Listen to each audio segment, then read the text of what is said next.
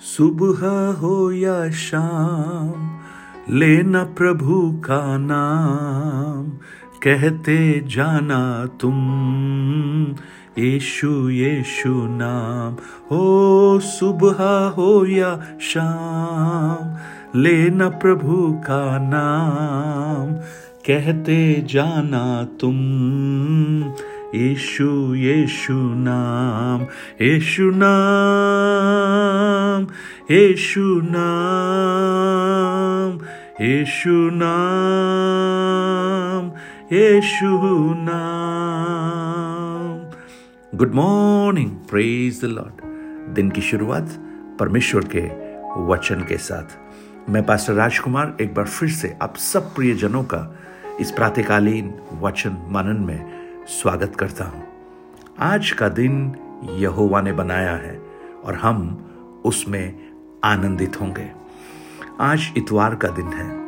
मसीही मंडलियों के बीच में एक आराधना का दिन। उत्साह, एक आनंद, एक सहभागिता, संगति की एक इच्छा। सब लोग जल्दी उठते हैं, तैयार होते हैं और उस परमेश्वर के भवन में जाने की इच्छा रखते हैं। लेकिन आज भजन संहिता चौरासी में से कुछ बातें जो एक परमेश्वर के भक्त को, परमेश्वर के भवन में जाने के समय उसके मन की अभिलाषा क्या होनी चाहिए, उसके बारे में कुछ बातों को हम देखते हैं। भजन चौरासी उसके पहले वचन में लिखा है, हे सेनाओं के यहोवा, तेरा निवास क्या ही प्रिय है। मेरा प्राण यहोवा के आंगनों की अभिलाषा करते हुए मूर्छित हो चला है। मेरा तन और मन दोनों जीवित परमेश्वर को पुकारते हैं। दस वचन में लिखा है, क्योंकि तेरे भवन का एक दिन और कहीं के हज़ार दिन से उत्तम है। लॉर्ड आप कोरह वंशियों को देखिए, जो गाने और बजाने में, जिनको ज़िम्मेदारी सौंपी गई है, परमेश्वर के भवन में आराधक वो लोग हैं। वो अपने मन की इच्छा को कैसे ज़ाहिर करते हैं? तेरा निवास क्या ही प्रिय है। वो निवास प्रिय नहीं, लेकिन चूँकि तेरा निवास वहाँ है, इसलिए वो प्रिय है। कुछ लोगों के लिए निवास ही प्रिय है। कुछ लोग उस बिल्डिंग को प्रेम करते हैं। उस भवन को प्यार करते हैं। लेकिन कौरवंशी उस भवन में वास करने वाले परमेश्वर को प्रेम करते हैं। चाहे वो किसी भी स्थान पर हो, लेकिन जहाँ उसका निवास है, वो निवास मेरे लिए बहुत उत्तम है।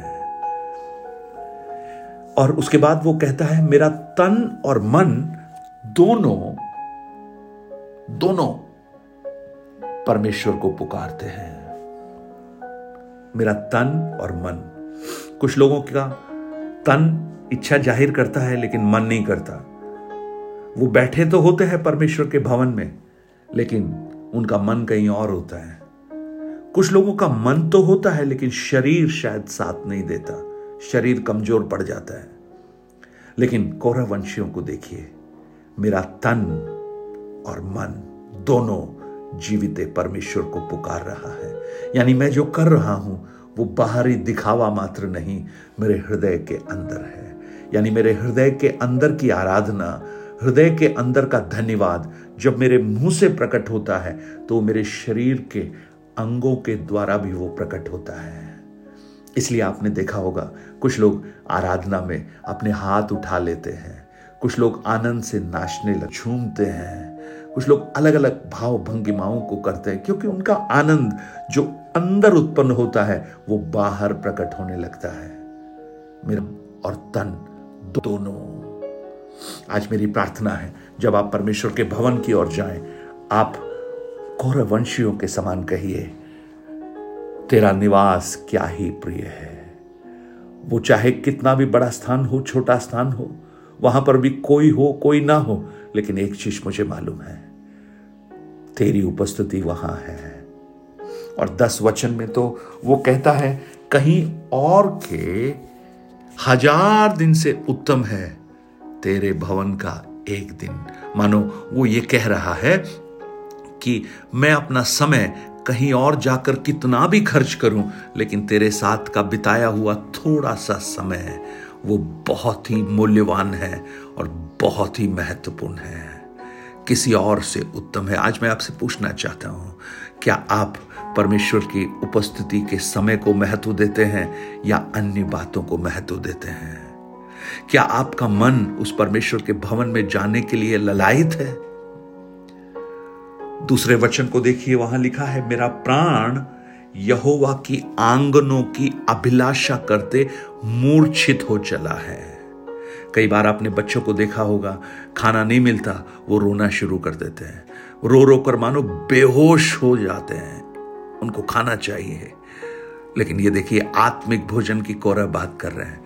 मेरा प्राण, तेरे भवन की अभिलाषा करते करते मानो मूर्छित हो चला है। आई नीड दैट लॉर्ड मुझे तेरी उपस्थिति की ज़रूरत है। I want to be in fellowship with you मुझे तेरे साथ संगति रखना है। वो मेरे लिए आनंद है। वो मेरे लिए खुशी है, क्योंकि कहीं और के हज़ार दिन से उत्तम है तेरे भवन का एक दिन। दाऊद जानते हैं क्या कहता है?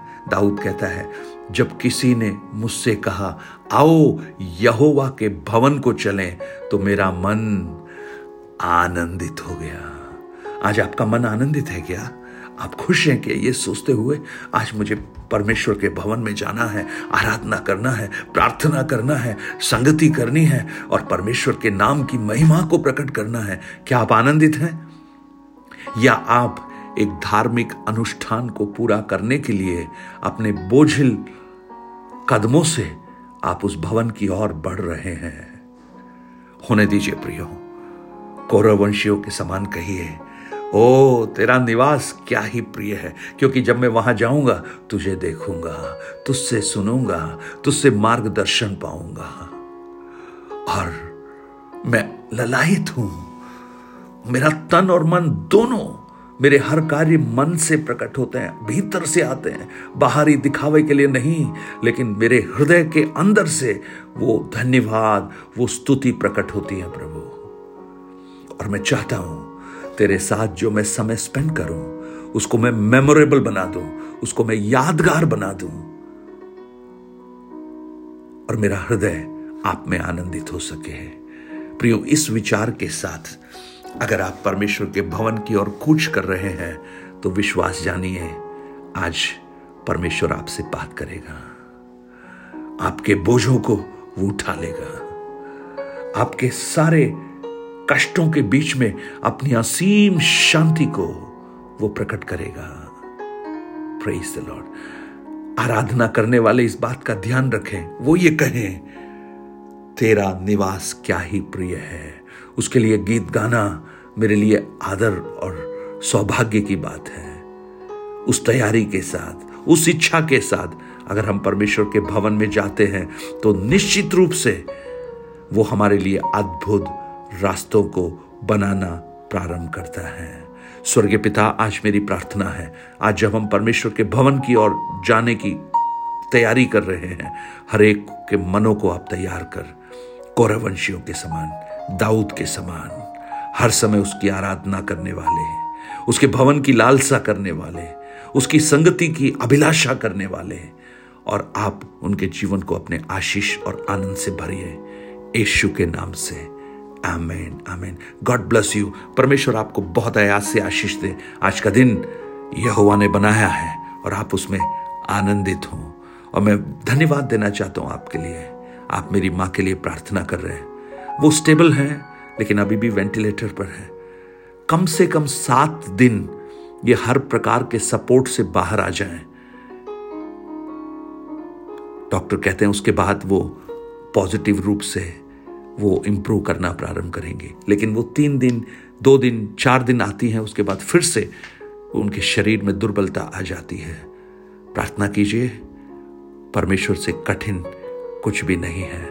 There is nothing impossible for you और मैं आज आपको भी ये कहना चाहता हूँ, परमेश्वर से कठिन कुछ भी नहीं है। आपकी अवस्थाएँ कितनी भी कितनी भी विकराल क्यों ना हो, मेरा परमेश्वर उन्हें दुरुस्त कर सकता है, ठीक कर सकता है। विश्वास कीजिए और उसी विश्वास के साथ परमेश्वर के भवन की ओर जाइए। परमेश्वर का अनुग्रह आपके साथ रहे। Nine eight two nine zero three seven eight three seven पर आप अपने प्रार्थना, निवेदन और गवाहियों को हमसे शेयर कीजिए have a blessed day God bless you